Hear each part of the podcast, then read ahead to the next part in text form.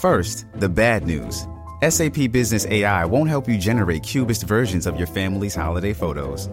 But it will help you understand which supplier is best to help you roll out your plant based packaging in Southeast Asia, or identify the training your junior project manager needs to rise up the ranks, and automate repetitive tasks while you focus on big innovations.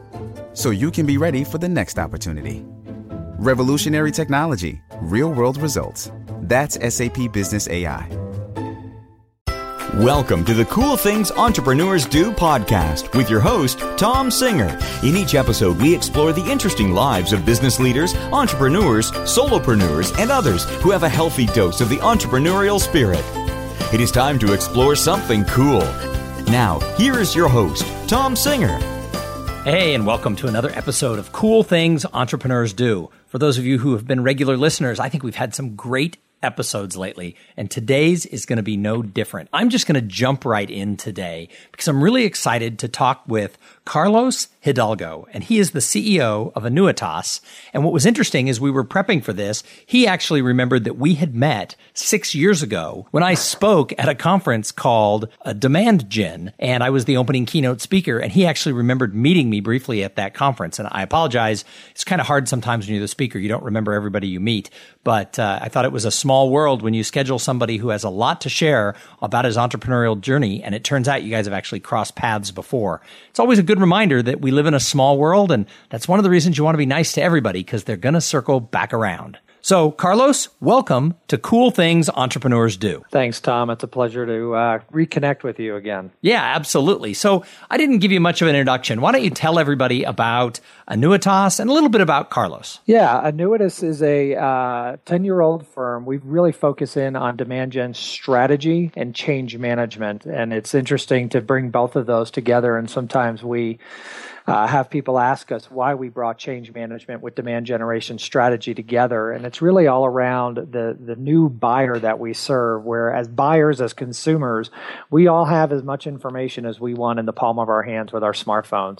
And as a result of that, marketing and salespeople have to change the way we market and sell and communicate and engage our buyers uh, through their purchase path. So, our firm, we've got about uh, 26 people. We're based in Atlanta, Georgia, and we work with uh, mid market to large enterprise companies who really want to transform their demand generation. i w- I've been fortunate enough to uh, co found the firm 10 years ago. So, we've, we've just turned 10 years old in August. We made the Inc. 5000 uh, this year because of our growth. And so I have been doing this for the last 10 years and really enjoy B2B marketing and what we've been able to do. Just wrote a book on the topic recently. So um, this is pretty much what I do on a on a day to day basis. And when I'm not working, I try to enjoy the outdoors here in Colorado. So you started the company ten years ago, but you had worked for other people before that. I saw in your bio that you worked for BMC Software and McAfee. What led you to becoming an entrepreneur? Yeah, you know, being an entrepreneur is something I've I've always had inside me. Even when I was with McAfee and BMC, and and I learned some great lessons within those companies. I always had this desire to kind of go out and do things on my own, and I was fortunate enough to have managers and bosses who allowed that entrepreneurial spirit to exist even in a corporate environment. And ultimately, for me, Tom, it was I remember telling uh, my wife, I said, I don't want to be 75 years old, sit up in bed one day and say, I wish I had. For me, that entrepreneurial spirit had to take on a different level of, of starting a company. And I figured the worst thing that is ever going to happen for me in this entrepreneurial venture is I fail and I've got to go back and get a, a real job at a, at a established company, which we are now, funny enough. But I figured the risk was so low for me that I could always go back and get a job that if I didn't pursue this entrepreneurial passion that I had, I would definitely regret it later on in life. Well, Carlos, you bring up an interesting point that I know is true inside of me. And I think with most people who listen to a podcast called Cool Things Entrepreneurs Do, who have this desire to go build something, I think your part about you didn't want to wake up one day and say, I wish I had done it. And I find the same thing because I've been working full time for six and a half years as a professional master of ceremonies and professional keynote speaker. And sometimes people will ask me, how did you you, know, how did you finally decide to go do it? And in my case, I got laid off in the middle of the recession. And so I sort of got pushed out the door. Mm-hmm. But I had been bouncing around trying to figure out the industry and learn it for a long time. And I always wondered if I had never tried it, if I would have one day been 70 years old thinking, God, I could have, I could have probably done that. I could have spoke at these conferences like Demand Gen and for these different software companies and associations. I, I maybe coulda. And I think actually going and trying while you're right, you, you might fail. And who knows? I still could. I always joke that a lot of my peers say that they are totally unemployable after five years of working for themselves. I think I would be a better employee. I think, I think if I went to work for Annuitas, you'd go, wow, he is the most gung ho employee. I'd come in and hug the CEO every day I got my paycheck. Right. Yeah. I, you know, it's interesting. I kind of go back and forth where I think, I, I, don't think in, in many respects I was a great employee to begin with because I did have that entrepreneurial spirit where I just wanted to go off, try things, do things. Definitely didn't fit within a corporate model.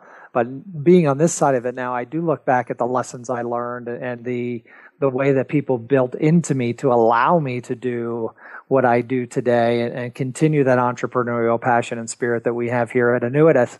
And so it, it really, for me, I, I kind of play both sides of that coin. Fortunately enough, you know, 10 years in, I, I think we're, this is, this is where I, I want to be. This is what mm-hmm. I've, I've chosen to do. But you're right. I still have that view of, enjoy every moment because it could all go away tomorrow. None of us are guaranteed it tomorrow uh, in life or in business.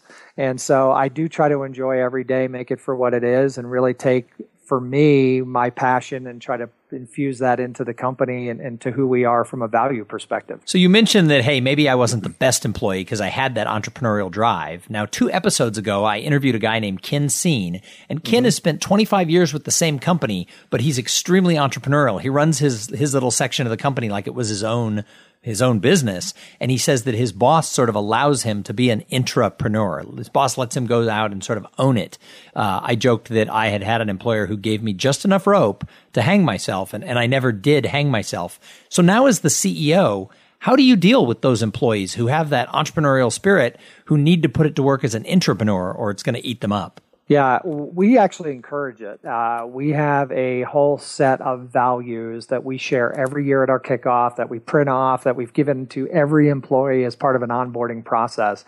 And one of those values that we have as a corporation is we want an entrepreneurial spirit. Obviously, within any organization, as you grow, and as we have, you do have hierarchies as far as managers and levels and titles and things like that. But part of the, the culture that we're trying to drive at Annuitas is that at any level, no matter where you are in the organization, you need to lead. And you can lead within a client and you can also lead internally. So as we do work for clients, as we try to figure out problems, as we try to address our growth, anybody in the organization has the ability and the permission and is encouraged to speak into that. Doesn't always mean we're going to take it, but we want to encourage that entrepreneurial drive, that entrepreneurial spirit, because to me, that's where innovation comes. And if I say to people, you can only be at this level before you start to engage, well, now I'm squelching that. So we're actually looking for people who have that drive, who want to build something, who want to be part of something great. And 10 years in, we're seeing a really fast, high growth company that is continuing to grow. And we do have people at all levels of the organization saying, hey, you know what? We ought to try this. And we give them permission to go and do that. So it fuels what we need to do as a company, but it also helps them uh, feel fulfilled in what they're doing on a day to day basis. Yeah, that's, I mean, that's great. I wish I had had more bosses who were that way when I was working for companies. Right. So you, you also mentioned that you recently wrote a book. Tell us a little bit about that. Yeah, so I wrote a book called Driving Demand, and it's really all about how organizations need to transform their marketing and sales organizations from a demand generation perspective to meet the needs of the modern buyer. You know, as I mentioned early earlier in the podcast, we as consumers, you know, even in our in our day to day lives, you, last night I went out to a restaurant, and here we are, you know, meeting some friends 30 minutes up the road. And so what do we do? We hop on Yelp and we try to find the greatest restaurants that are in that area. And so we have this information in the palm of our hands. Our B2B buyers are the same way. And actually, we're not just dealing with one buyer, we're dealing with multiple buyers. So what I've seen over my 10 years is that while the buyer has fundamentally changed the way they buy and the processes by which they buy, marketing and sales organizations in large part have continued to do the same thing over and over and over and expecting different results, which is truly the definition of insanity. And we have seen some incremental improvements with different technologies and a, a focus on content marketing and things like that. But what I also noticed in the market is there was a lot of, hey, here's what needs to change. And I think marketers are at a place where they know what needs to change, but they don't know how.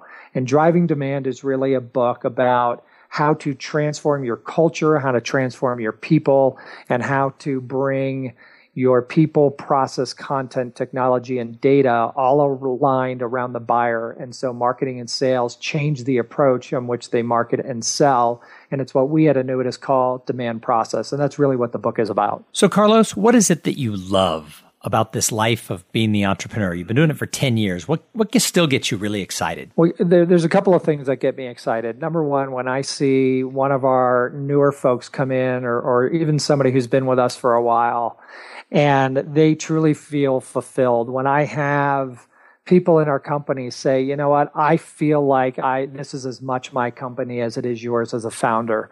That to me is one of the biggest reasons I get out of bed every morning from a, a professional standpoint is when I see that as an organization, myself and my partners are able to supply a place to work for someone who they just feel part of something great that to me is fantastic. The other thing is when we work with a client who says, you guys have truly revolutionized our organization. I, I think I meet more B2B marketers who feel so downtrodden, so beat up on a day to day basis. And when I work with a client and they say, you guys have infused our organization with energy, you've given us a sense of purpose, we're now a strategic part of the organization. That to me, I, I, I can't get enough of that. That's what fuels it. That's what drives me every day is when I hear clients do that because I've been on that client side with McAfee and BMC, and I, and that's really what why I do what I do, and that that's what I love, and that's what continues to get me charged up ten years later. So, is there anything that you don't love about it? Are there any days you think, wow, the buck stops here on my desk? I, I could have remained an employee and passed this on to somebody else. Well, well, the thing I still despise, and I keep telling my children, even though I'm the head of this organization, there are still things you have to do what you hate. So, number one, at the top of that list and it didn't matter if I was an employer or my own firm, are expense reports. I despise them. I have to do them 12 times a year, and, and it absolutely is the bane of my existence. um, but I, the other thing that I started to realize, especially as we grew, is I it, it, it it's not about what you can and can't do. It's what you're good at and what you're not good at. And I, I, realized a number of years ago, from an operations perspective, from an internal operations perspective, I'm just not very good. Um, it's not what I enjoy. It's not my passion, and my skill set and my talents just don't really bring me to that area of, of saying, "Hey, we're gonna." I'm going to be the operational head. So we brought in a COO who had been part of our organization for a long time on an advisory role. And so that's one of the things that, again, I don't really like it.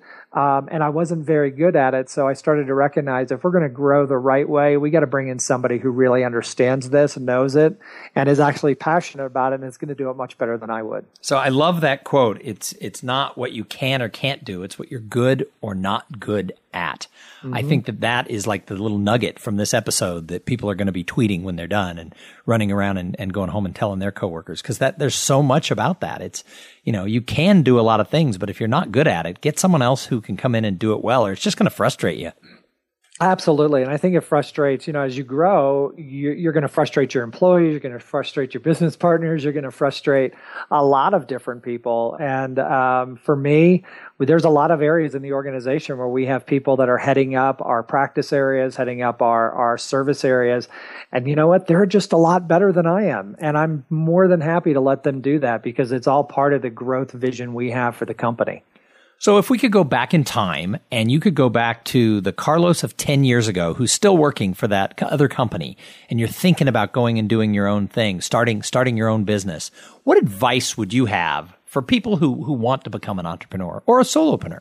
I would I would say first and foremost, there's never a perfect time to go put out your shingle. I talk to more people who say, you know, how did the stars align for you? And and I did have some pretty interesting things that happened that I was able to, whether by dumb luck or or sheer brilliance, orchestrate to help me get to this. But I would say number one is you know just just do it just pick a time to do it whether you got to start by moonlighting and and and that's what i did is i went to my employer and said here's what i want to do and they said hey we we are excited for you. We affirm that in you. Um, obviously, you still have a job here to do, but as long as you can do both, God bless you, go do it. And so I did start kind of moonlighting, but I, I, took that first step, and I find that that first step is the hardest. Secondly, I would say make sure your family is behind you. um, whether you're married, have a significant other, whatever have you, it is a a, a lifestyle choice. It is something that changes dramatically. When the paycheck doesn't come, you don't have an HR department to call anymore. You only have yourself to look at. And so you have to have that support system to make sure that you're uh, really focused in. And then I would say, be open to change. When I look at the last 10 years and the number of times we've pivoted as an organization on what we do and how we do it and the service we deliver, we've probably done it three or four times. And I think where one of my favorite quotes from one of my favorite uh, entrepreneurial type spirits person is Marcus Lemonis, where he says many people, one of the biggest blockades to entrepreneurship is a pride of ownership. And he said, if you're not willing to change, if you're not willing to pivot, your chances of success are going to go way down. And I think those three things for me are, are what I would have told myself 10 years ago. Oh, that's excellent. That's excellent advice. And, you know, that part about making sure your family's on board, you know, I, I think that is so true because, you know, I couldn't have done what I've gone and, and, and did the last six years if my wife hadn't said, okay, I'm willing to ride this roller coaster with you. Right. Absolutely. Absolutely. And a, and a roller coaster is a great analogy. There's some great ups uh, and yeah. you, you can't ride it all the way to the top and you can't ride it all the way to the bottom. That's right. That's right. It, it, it always goes back down and it always goes back up is what I've learned. Absolutely. Hey, so Carlos, how important do you think networking is for entrepreneurs and, and people who grow into a CEO that, you know, this is a topic that I've spoken about for a decade. And when I actually started chasing this dream of becoming a speaker, people said, well, that's a fluffy topic. You can't speak about networking. Everybody already knows what that is. And yet in the past 10 years, I've published like six books on the topic and there's probably been 600 books published. And it sort of goes up and down in popularity as far as people wanting speakers to come in on this topic. But right now, in every industry, this how do we really connect? And you'd think 10 years into social media, we'd have it figured out. But really, this, this human to human engagement piece is such a hot topic right now. How do you feel about it? Yeah, I think actually social media has has been a hindrance to human to human interaction. I think we, you know, again, how, how, you opened the podcast, you and I shook hands, talked briefly six years ago. So, um, you know, before this podcast, I actually looked. You're, you're in my contact database. I could at least you know have have drawn whether or not we had done this podcast if i was going to be in austin i go in and i look and say who do i know in austin oh tom singer you know, maybe Tom will remember me. Maybe I'll shoot him a note and just see if we can grab coffee or, or, grab lunch. I think networking is huge. And what I, what I find so much and what frustrates me personally in networking is I truly want networking to be a, a give and take. And it doesn't mean you have to stay up with me on a monthly basis or shoot me an email update. I'm more than willing to help you. But at the same time, I think some people approach networking and, and always, what is it for me? What's in it for me? So if I can connect with this person and this person and this person, maybe I can call on them later. I think the people who are best at networking understand I am going to be really, really good at networking and I'm going to help grow my business and share my passion if I understand what's in it for them, what's in it for the person that I'm networking with. And if I can be if I can be willing to help them, if I can share some information, if I can listen to their ideas, that goes a whole lot further than if I feel like you're just trying to suck something out of me. And I think networking is important, but I think a lot of people need to understand change the paradigm and say, what's in it for the other person? What can I offer them? And then when you do that, it's much more likely that they're going to say, you know what? Here's some things I can offer you, whether it be advice, whether it be encouragement, whether it be support. And then you know what? Sooner or later, one of those may come in and say, hey, I know Tom Singer. You guys need to be connected Tom, meet my my colleagues. They're looking for a speaker, and that's how it works. But I think if you go into it with what's in it for me, you're already starting from a from a weak position. No, I think I mean you mm-hmm. you you're preaching to the choir here with me because I, I definitely agree, and we're a good example. You know, meeting someone once at a conference doesn't make them part of your network. It makes them someone who you've crossed paths with. You have to have that additional ongoing some sort of contact. And right. you know, like you said, you know, as we're sitting here talking, I'm thinking now now I've had you on the podcast, but because we had met once, now that I remember that, all of a sudden I feel a little closer to you than some of the other podcast guests. And now it sort of falls to me to what do I do to follow up on this? Because it takes several interactions with people to actually produce someone who is actually a mutually beneficial relationship within your network. And meeting, I'm just, you know, sitting here laughing because, you know, shame on me. I never followed up necessarily, but at the same time, it's a reminder that meeting someone once doesn't really make them part of your network. No, it, it doesn't. But I also think, you know, I hear so many people who say, well, I don't really know them. I, I, I can't reach out. I, I, think about the first time I talked with Ardith Albee. Uh, I think it was about seven years ago. I had seen some of her stuff. I had seen her speak and one day I just picked up the telephone and I called her and I said, Ardith, you have no idea who I am. I said, I don't want to encroach on your time, but I would like to see if there's some opportunity for us to just connect so I can just learn more about you and, and kind of inform you of what we're doing. And lo and behold, she said, you know what? I've got some time now. We ended up on a half hour conversation. Um, I look now seven years down the road. Ardith was a, a huge coach and mentor of mine for my book writing. Uh, we share information. We refer back to each other every time we're at a conference. We make sure we grab time. She is now part of my network. I consider her a friend. Right. But I also think you've got to be willing to put yourself out there because Ardith could have very well said, you know what, I really don't have time. And that's okay. If she didn't have time, she didn't have time but I think you have to be willing to put yourself out there. And to your point, Tom, you got to be willing to follow up because one interaction does not mean we're in the same network. Even if we have the same friends or the uh, you know the same Facebook friends and we're connected on LinkedIn, that really doesn't bring us to that human interaction that you referenced. No, I, I, I fully agree. But you bring up another interesting point, and that is if you want to build a relationship, or heck, if you want anything Make the ask. Don't be scared right. to make the ask. You know, you're right. People always say, well, I only met them once. I, I, I don't know if I could connect you. Well, make the ask. If the person says, no, I, I don't want that connection, that's great too. I always tell people, and this is true, like when I, when I talk to, to people like, hey, can you introduce me to the person who plans your, uh, your users conference for your company because I do this MC program. They're like, well, you know, our head of sales always MCs it. Well, do they like doing it? Are they the best person to do it? Right. And I said, you know, if, if you just make the introduction, they can know is a perfectly good answer. And I always say, let your meeting planner or your, your person in charge of it know that telling me no, I, I'm not offended. But right. if they don't have a conversation, we can't find that win-win thing. So your your example of Ardith, that's a perfect example. Is hey, do you have a few minutes? And that led to mentorship and to friendship and to mutually beneficial stuff throughout seven years. That's what we have to do more of. And it's great when a CEO says that because then people tend to listen more. When I, you know, I, when I say it, they're like, well, but you're a marketing and, and networking guy.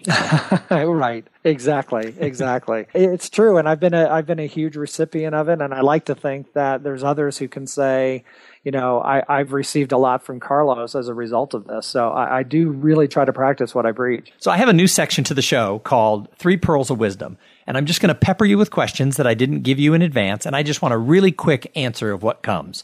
So, sure. Carlos, where do you find inspiration? You know, I find inspiration, first of all, first and foremost, from the team that I'm I'm privileged to manage. Um, we've got a, a, stellar group of, uh, I don't even call them employees. I hate that term, but they're really team members because they spur me on as much as I like to think I spur them on, and that's really where I draw my inspiration on a daily basis professionally. So, the second pearl of wisdom is how do you celebrate the small victories? You know, I, I, must admit, Tom, I'm probably not as good as that at that as I would like to. I, I tell our team a lot to celebrate what we've done, but I probably need to do more of that. There are some times where I'll just go for a run and I'll think about how far we've come and how fortunate we are and how privileged I am to be in this spot. Um, so I, I, try to get outdoors to do that, and I do try to take a few minutes, pause, and really be thankful for what we've been able to do as an organization. And our third pearl of wisdom is what is the best book you ever read for business? I think the best book I've ever read was by Chip and Dan Heath, Switch. Oh yeah, probably absolutely. the best the best book, and it's really about you know again what I would label as transformation. And for me, because I'm so passionate about that topic, it was just something that really resonated with me. And when you can, when you read the words of those guys who I think are, are genius, you know, it's such a practical book and it really kind of gives you almost case study material of, hey, here's how I can apply that in my organization. So for me personally, it's a book I've read twice. I've highlighted it. I've notated it.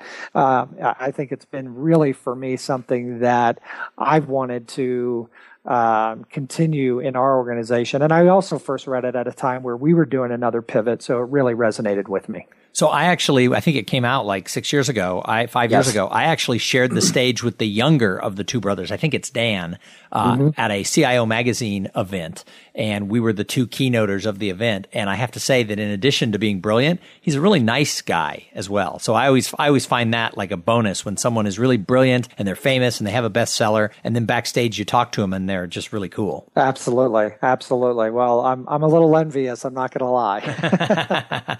hey, I've got a couple more questions for you, but first I got to thank the sponsor of the show. And for those of you who listen regularly, you know the sponsor of this show is Podfly Productions. Podfly takes the time and the headache out of creating your own podcast. Podfly sets you up with the right equipment, training, and guidance to ensure that you sound amazing. They do all the heavy lifting and the technical work so that you can focus on creating great content, growing your audience, and interviewing cool people like Carlos Hidalgo. If you want to start a podcast, jump over to podfly.net slash cool things and check out the offer that they have for my listeners. So, Carlos, I call the show Cool Things Entrepreneurs Do. What is the coolest thing that Annuitas is doing right now? You know, I think some of the coolest things we're doing, and it's being led by our Chief Strategy Officer, Adam Needles, is we are bringing business intelligence and optimization, optimization and deep dive analytics to demand generation, where we are helping marketers understand not just contribution to pipeline and revenue and quantitative analysis, but truly understanding what pieces of content and what channels are driving that performance so that we're continually tweaking and optimizing the programs. And uh, as I mentioned, Adam is the is the driver behind this. He's leading this. We've got several of our clients doing that, and when we get to see conversion rates, an opportunity to close rates at you know north of 55, 60 percent, and we're able to do and turn marketing from a true art to a true science. That to me is is extremely exciting.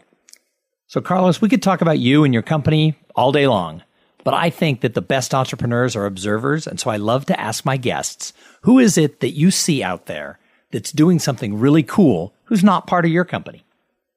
Yeah, I would uh, I would say Katie Martell at Cintell. Katie is a co-founder and the CMO. Katie's in my network. I know her really well. Just I was able to spend a some time with her a few weeks ago at the MarketingProfs conference, and they have uh, Katie and her organization have really grasped onto helping buyers or helping customers understand this whole idea of buyer personas and really turning this into a software where organizations can start to build out profiles on their key buyers.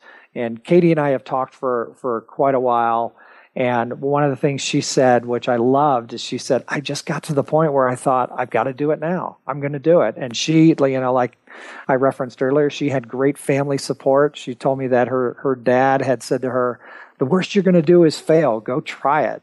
And so uh, they just came out with a press release last week. They're already at 350 customers, I think. And to be around Katie, see her passion for it, see her excitement for it, um, I know she's working tirelessly and, and, working many hours, but she, for me, somebody who uh, really went out, really did it. She's she's a young entrepreneur, and you know, one of the conversations we had is the role model she can be for young women who want to do that as well. So I, I applaud her, and I think she's doing some really really cool stuff. No, that's a great story, and it's always fun to see your friends succeed, don't you think? Absolutely, I couldn't be happier for her.